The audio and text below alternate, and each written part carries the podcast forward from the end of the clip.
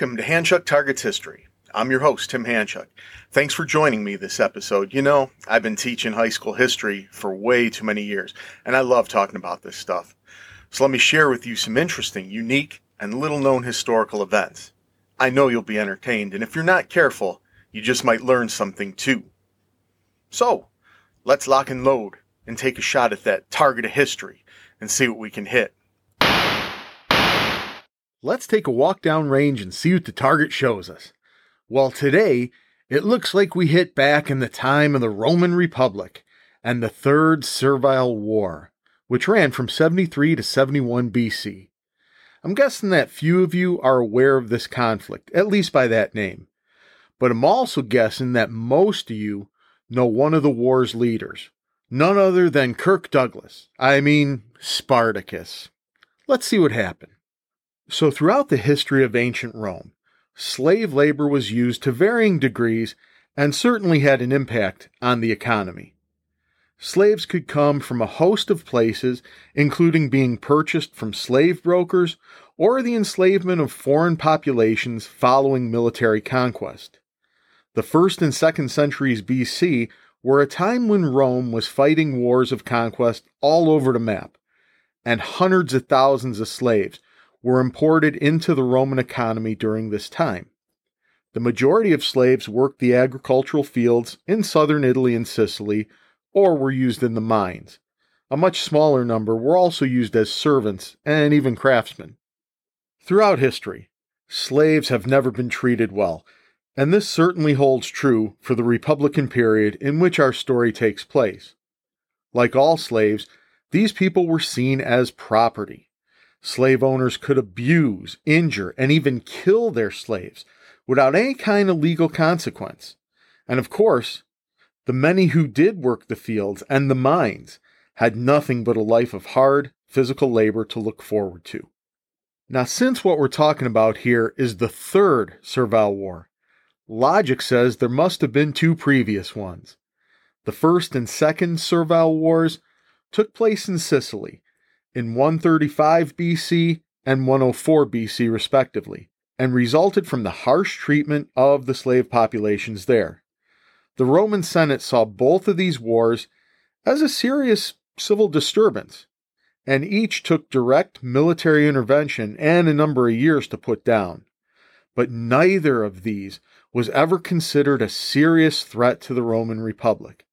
On top of this, the Roman heartland had never seen a slave uprising, nor had slaves ever been seen as a potential threat to the city of Rome itself. But oh, wait, that's all going to change with the Third Servile War. Another thing to remember about Rome at this time was that gladiatorial games were perhaps the most popular form of entertainment. This necessitated a large number of gladiators, and so a number of training schools were established throughout the Italian peninsula. It was at these schools that prisoners of war and condemned criminals, who were considered slaves, were taught the tactics to fight in gladiatorial games. In 73 BC, a group of about 200 gladiators plotted an escape from a gladiator school in Capua owned by Lentulius Batiatus. Their initial plot was somehow betrayed but about 70 of them seized the moment and grabbed kitchen implements, mainly knives and turning spits, and fought their way out of the school. On their way out the door, so to speak, they took several wagon loads of gladiatorial weapons and armor. Once free, these escaped gladiators chose men from among their ranks to lead them. They chose two former Gallic slaves named Crixus and Onimus, and a Thracian auxiliary from the Roman legions who had been condemned to slavery. His name was Spartacus. A small force of troops was sent from Capua to try to recapture these men, but the former gladiators easily defeated them and added captured military equipment to their arsenal. Now, historians become rather unclear in the exact order of what happened next, but it's generally agreed that the men plundered the region around Capua and in the process recruited a number of other slaves to join them. It is also known that after a while, they moved on to Mount Vesuvius because it was a far easier position to defend. This rebellion quickly came to the attention of the Roman authorities because the area around Capua in which the slaves were running amuck happened to be a region where many rich and influential Romans had estates. Think of these almost like vacation homes outside the hustle and bustle of the big city. That being said, this revolt was initially seen as a large crime wave rather than an actual rebellion. But even so, in the latter part of 73 BC, Rome sent a military force under Praetorian authority to put down the rebels. It was led by Gaius Claudius Glaber. By the way, a praetor during the Republic was like a magistrate, so Glaber was sort of like the local law. He put together a force of 3,000 men. These guys were a quickly assembled militia and not regular troops from one of the legions. As I said, the revolt was seen as a crime wave at this time, so they didn't think it necessary to involve the army. When Glaber and his forces arrived, the slaves were encamped on Mount Vesuvius. They were in an excellent defensive position, so Glaber decided to lay siege to their camp. He cut off the only known path down the mountain and settled in to starve them out. Spartacus and his men responded to the siege by thinking outside the box. They utilized the vines and trees growing on Vesuvius to make themselves ropes and ladders. Then they used these to climb down the side of the mountain away from Glaber's forces. They moved around the base of Vesuvius and took Glaber completely by surprise, easily outflanking him and destroying his troops. With the loss of Glaber's force, a second militia group, under the command of Publius Varinius, was sent against Spartacus. This is another portion of our story in which not a whole lot is known, but it seems that Varinius split his force and put his two subordinates, Furius and Cassinius, in charge of each half. Why he did this, we can't be sure, but we know that the entire group was defeated by Spartacus and his men. Cassinius was killed in battle, Varinius barely escaped capture, and most of the group's equipment and weapons were carried off by the former slaves. With these two victories, more and more slaves flocked to join up with the rebel forces. It was also said that some of the herdsmen and shepherds from the region joined Spartacus as well, and they now numbered perhaps 70,000 men. They spent the winter of 73 to 72 BC equipping, arming, and training these new recruits. They also expanded their raids to include the towns of Nola, Nuceria, Thurii, and Metapontum. Though the slaves were finding success, realize that these raids did come at a price in men wounded and killed. At some point that winter, the leader, Onimus, was killed, presumably in a battle of some sort.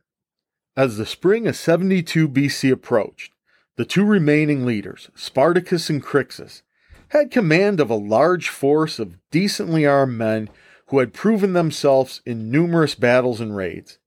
The question now arises what were they going to do with these guys? And that is a difficult question to answer. I hate to ruin the surprise, but the revolt will fail.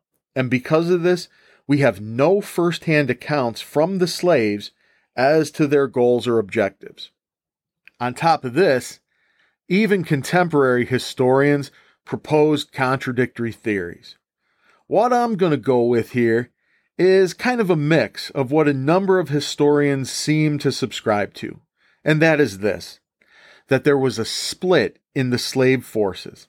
The larger faction, under Spartacus, wanted to make their way northwards and escape over the Alps to freedom.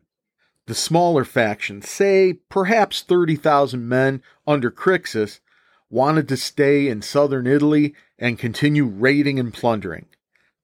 That seems to be the situation as the spring of 72 BC rolled around.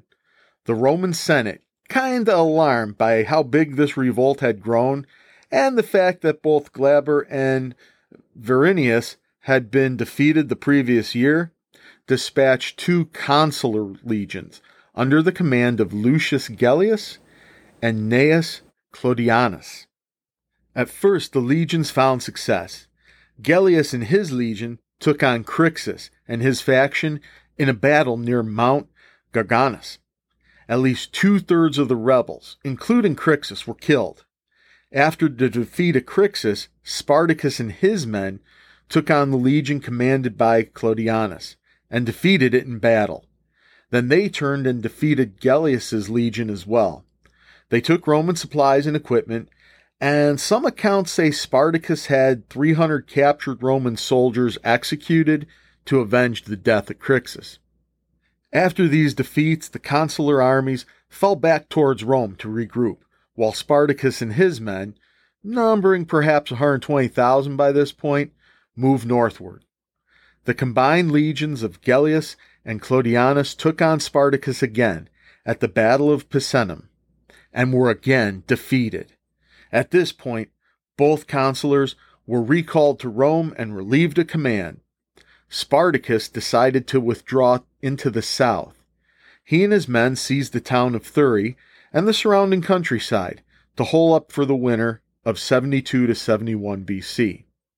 As 71 BC began, the Senate, still alarmed by the size of the rebellion and the fact that it seemed to be unstoppable, decided to put Marcus Licinius Crassus in charge of putting it down. Crassus had extensive military experience, having been a field commander under Sulla during the civil war in 82 BC and during the dictatorship that followed. Crassus was given six new legions, along with what was left of the two that had been under Gellius and uh, Clodianus. This gave him somewhere between 32 and 48,000 infantry, along with auxiliaries. We're not sure the exact number because legions during the time of the Republic could vary quite a bit in size.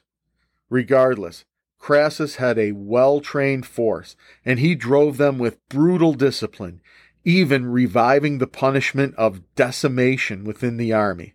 Wait till you hear how that worked. So, decimation was a harsh punishment imposed for serious offenses such as cowardice, mutiny, desertion, and insubordination. Whatever unit was going to be punished, be it a century, cohort, or even a full legion, had its men divided into groups of 10. Each group of 10 would draw lots, and the loser would be executed by the other nine, usually by clubbing, stoning, or stabbing. Wow, that's a nasty punishment. Not only did the men have to kill one of their comrades, but because the victim was chosen by lot, anyone, even a man who himself wasn't guilty, might find himself facing execution. Did Crassus use this much? Well, evidence seems to suggest that he had a single cohort decimated for insubordination for an event I'll mention shortly. That would have amounted to perhaps 50 executions total. Yeah, to his men, Crassus seemed to be far more dangerous than any enemy they might face, and this spurred them to fight even harder so as not to run the risk of displeasing him. Anyway, back to the story. Spartacus began to move northward, so Crassus placed six of his legions near the border of the region, thought by many to be Picenum. He detached his other two legions under the command of his subordinate, Mummius, to maneuver around to a position behind Spartacus to prevent his retreat. Mummius was given strict orders not to engage the enemy. So, of course, when the opportunity presented itself, Mummius disobeyed orders and engaged the rebel army. He was routed, and it was one of these surviving cohorts that Crassus had decimated for insubordination. Be that as it may, Crassus's main force promptly engaged Spartacus and defeated him, killing at least 6,000 of the rebels. This victory seemed to be the turning point of the war.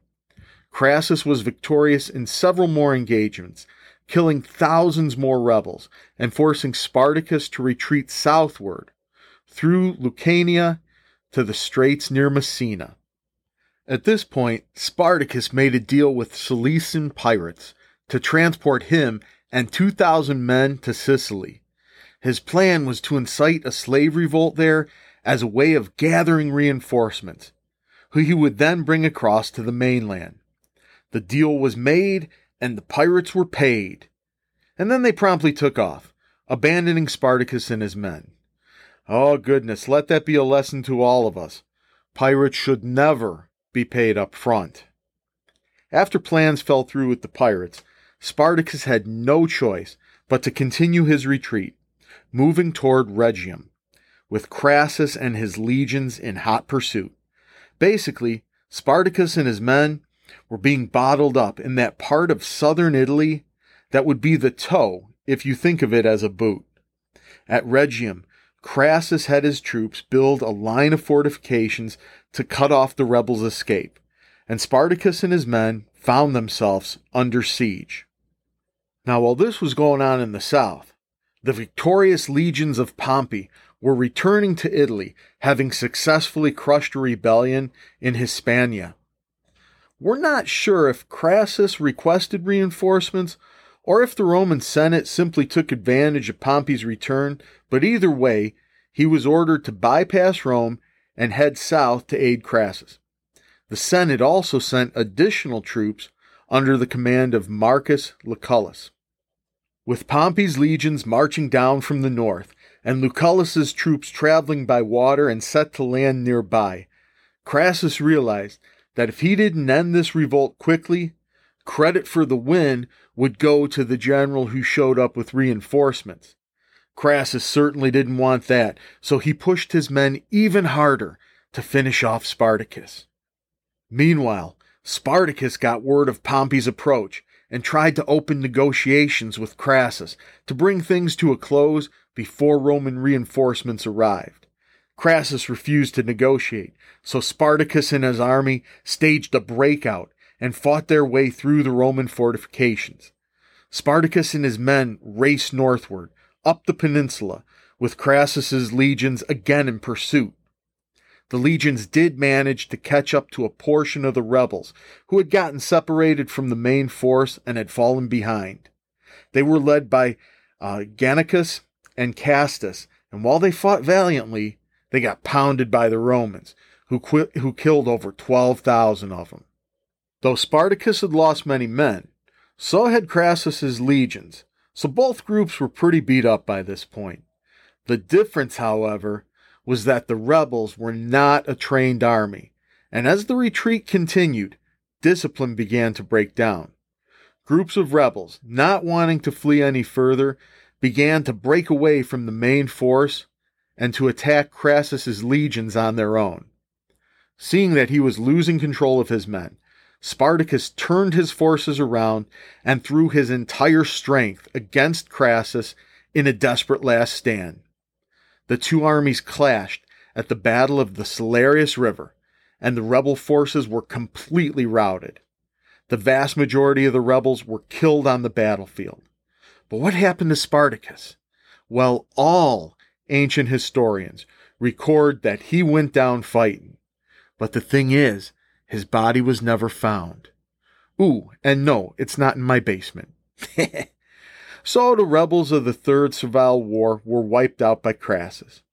Pompey's forces never did directly engage the rebels, but as they marched southwards, they did capture about 5,000 who were fleeing the battle, all of whom they killed on the spot.